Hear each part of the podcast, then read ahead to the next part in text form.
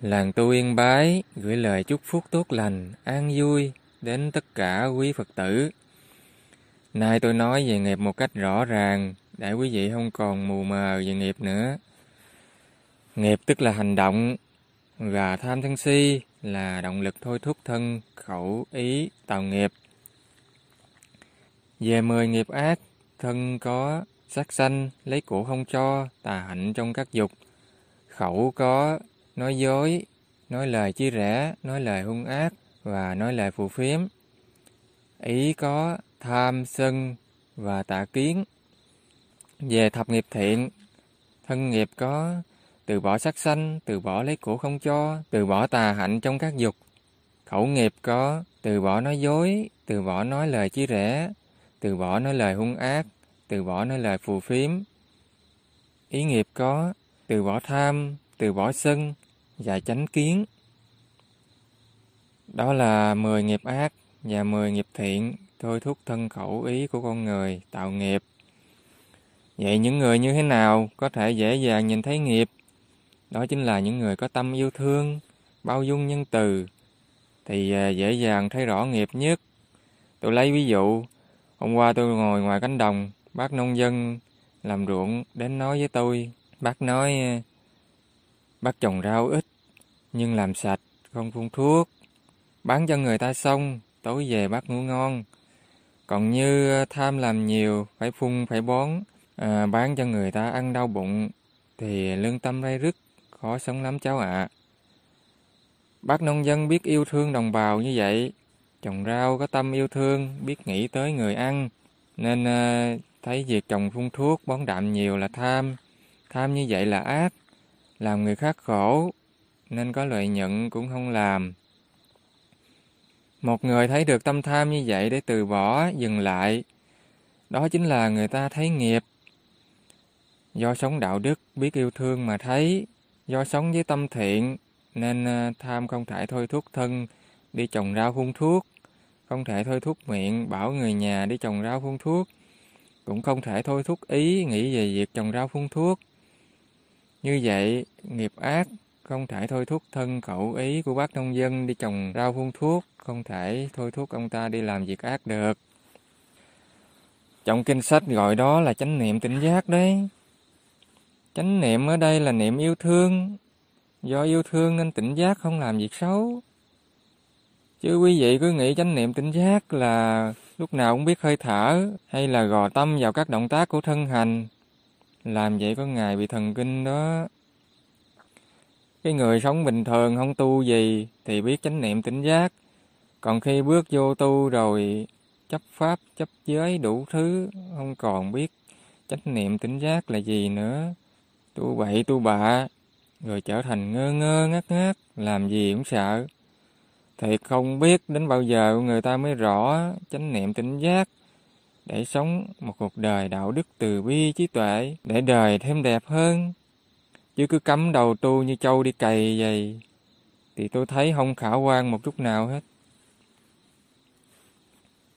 Trên người bác nông dân ấy, nghiệp tham không thể thôi thúc ông ta được, nên ông ta chiến thắng nghiệp bằng đạo đức. Ngoài đạo đức ra, không có cái gì có thể chiến thắng được nghiệp tham si cả.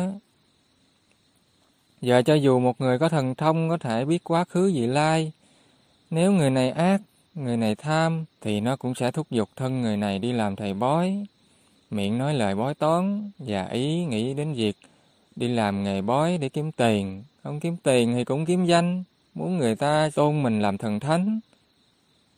Khi nào người này biết sống thiện, sống đạo đức, thì người này sẽ không có bị thôi thúc đi làm thầy bói để kiếm danh kiếm lợi, mà họ chỉ dùng đó là phương tiện làm cho người khác tin, rồi dạy người ta sống đạo đức, biết yêu thương, biết chia sẻ, góp phần tạo ra một thế giới văn minh tốt đẹp hơn.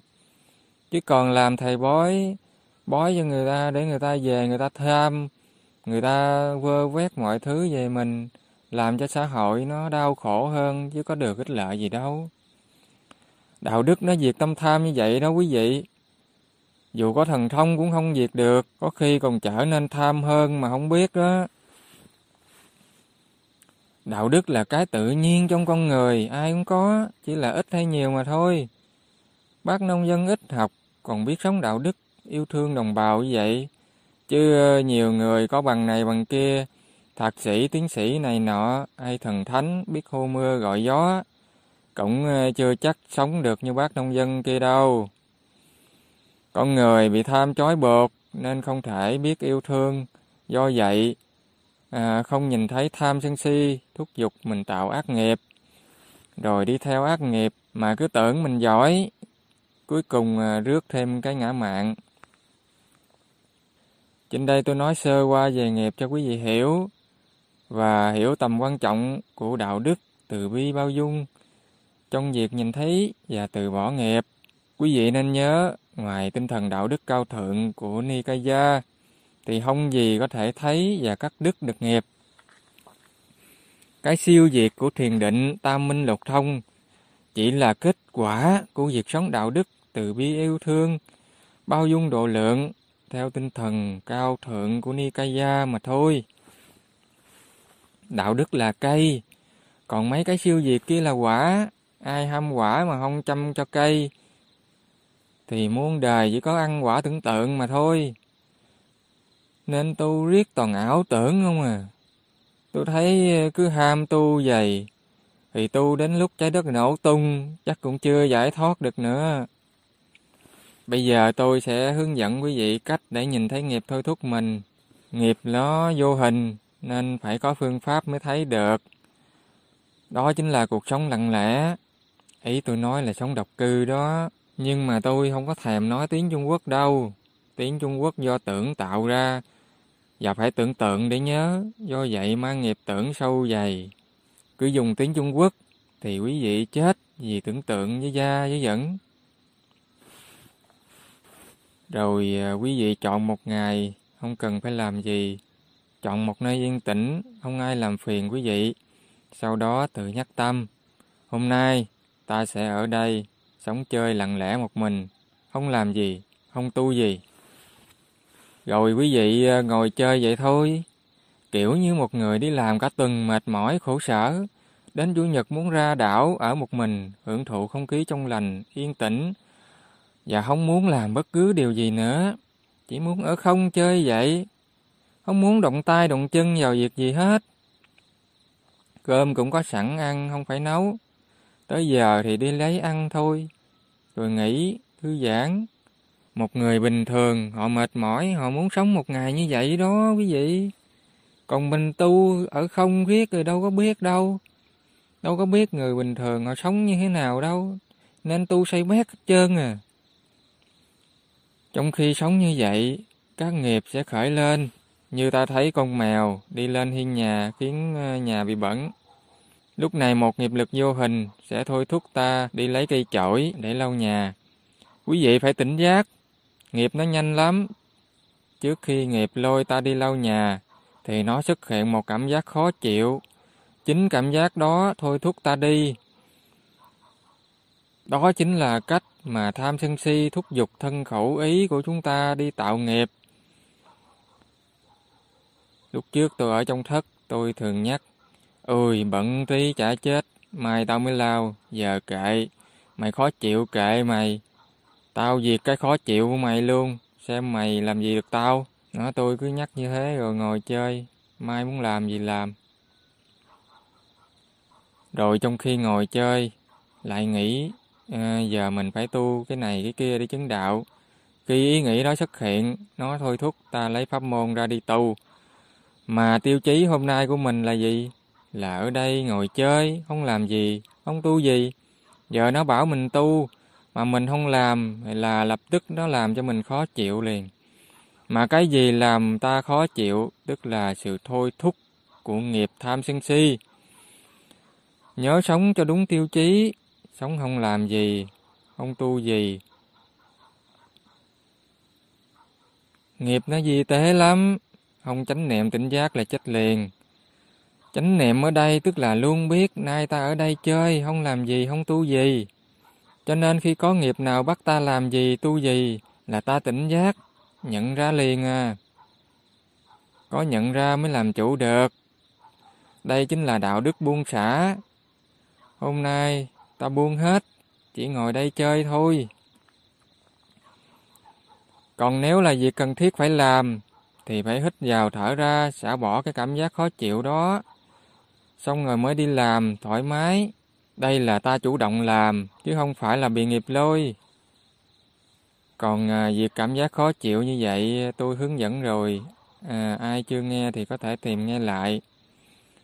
Tôi luôn cho quý vị vũ khí trước rồi mới cho quý vị chiến đấu. Còn rèn được hay không là do bản thân quý vị. Tôi chỉ có thể chỉ bày đến như vậy thôi. Nghiệp luôn dùng khổ thọ để áp chế thân tâm ta, khiến ta phải làm theo mệnh lệnh của nó. Nếu không làm, nó sẽ hành hạ ta, khổ sở, mệt mỏi. Phải có tâm hỷ, tâm xả mới có thể xả bỏ các nghiệp được. Khi sống chơi vậy, nhiều thứ khởi lên lắm. Như muốn tìm người nói chuyện, muốn nghe giảng pháp, muốn đi trồng cây, cảm thấy buồn chán, cảm thấy cô đơn, nhớ con nhớ cái, lo lắng, bất an, tùm lum tà la ra hết.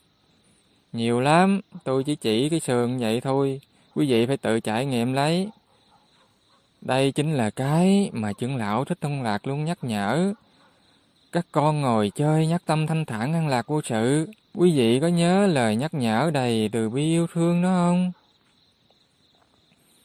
Nếu là cư sĩ thì đó là ngày thọ bát quan trai. Sống một ngày như vậy rồi lại sống bình thường. Trên cuộc sống bình thường mà dùng đạo đức, chánh niệm tỉnh giác để ứng xử với mọi người xung quanh sao cho thiện lành. Còn ai có thất tu rồi thì tu như vậy một tuần, xong lại ra ngoài sống bình thường để cảm nhận nghiệp trong đời sống mà diệt. Còn nếu một tuần vẫn không ức chế thì tăng lên 2 tuần, 3 tuần, 1 tháng, 2 tháng vân. Nhưng rồi cũng phải ra ngoài sống bình thường để cảm nhận nghiệp trên cuộc sống bình thường mà xả cho sạch. Mà mình nhìn thấy nghiệp như vậy để làm gì quý vị? Để diệt sự thôi thúc, lôi kéo, trói buộc của năm hạ phần kiết sử. Chứ còn làm gì nữa? Để đến quả bất lai, sống thanh thản an lạc, niết bàn ngay hiện tại. Rồi sau đó ta chả cần gì nữa, chả quan tâm cái thứ gì trên cuộc đời này nữa. Cứ thông dong tự tại, an vui mà sống. Quý vị cứ ngồi đó chơi, không làm gì, không tu gì đi. Rồi tham sân, nghi giới cấm thủ và thân kiến nó khởi lên tùm lum tà la cho quý vị thấy. Lúc đó dùng các pháp mà chế ngự nó. Mà người có tâm hỷ mới có đủ lực để chế ngự năm hạ phần kiết sử này. Nếu không có tâm hỷ, nó dùng cảm thọ dập cho tơi tả. Còn cố ức chế để chịu đựng, lâu ngày sẽ bị điên khùng đó. Cho nên tôi mới luôn nhắc về hỷ, cho quý vị lưu tâm đến hỷ mà tu tập phát triển nó. Nếu quý vị sống không yêu thương nhân từ, bao dung độ lượng, từ bi buông xả, thì tâm quý vị sẽ không thể có hỷ. Mà đã không có hỷ thì đừng có dại mà chơi trò nhập thức. Năm hạ phần kiết sử này nó sẽ thúc giục thân khẩu ý tạo nghiệp, và nó sẽ dùng nhiều loại khổ khổ tấn công, khiến quý vị phát điên luôn đó. Do vậy, phải tu tập các pháp xả tâm sân, diệt cảm giác khó chịu và tu tập hỷ tâm để chuẩn bị cho cuộc chiến với nghiệp. Nay tôi đã nói cho quý vị biết cách để nhìn thấy nghiệp, cách chánh niệm tỉnh giác để xả bỏ nghiệp, cho quý vị thấy tầm quan trọng của đạo đức trong công cuộc chiến thắng nghiệp lực. Đạo đức mới sanh ra hỷ tâm, xả tâm mà tiêu diệt ác nghiệp. Ai bỏ qua đạo đức thì tu hành nguy hiểm lắm, dễ bị thần kinh lắm. Cho nên trưởng lão Thích Thông Lạc cả đời mong một người đạo đức tròn vẹn đến tu viện mà không có. Không có thì trưởng lão rèn, vậy mà người ta không nghe lời, toàn muốn đi tìm cái siêu diệt của thiền định, của tam minh lục thông. Cái này tôi không có bịa, mà nó được ghi trong sách Đường về Sư Phật Tập 6 xuất bản năm 2013, cuối trang 150. Ai muốn tìm hiểu có thể lật sách ra và đọc. Ai thương trưởng lão Thích Thông Lạc thì hãy sống đạo đức tròn vẹn cho trưởng lão tội nguyện. Còn ai không thương thì thôi. Tu là tự nguyện, tự giác, không có ép buộc. Ép buộc thì không có hạnh phúc. Cuối cùng, tôi xin nhắc lại, nghiệp luôn dùng khổ thọ để ép ta phải tuân theo. Nếu kháng cự thì nó sẽ hành hạ ta khổ sở. Nên quý vị cần chuẩn bị trước hỷ tâm, xả tâm để nhiếp phục và vượt qua nghiệp. Để chiến thắng ít nhất thì cũng diệt được 5 hạ phần kiết sử để niết bàn ngay hiện tại chứ, để nắm cái vé bất lai trong tay chứ, rồi từ đó thông dong tự tại mà sống, cần gì quan tâm đến cuộc đời này nữa. Chúc quý vị tu tập thành công. Xin chào mọi người.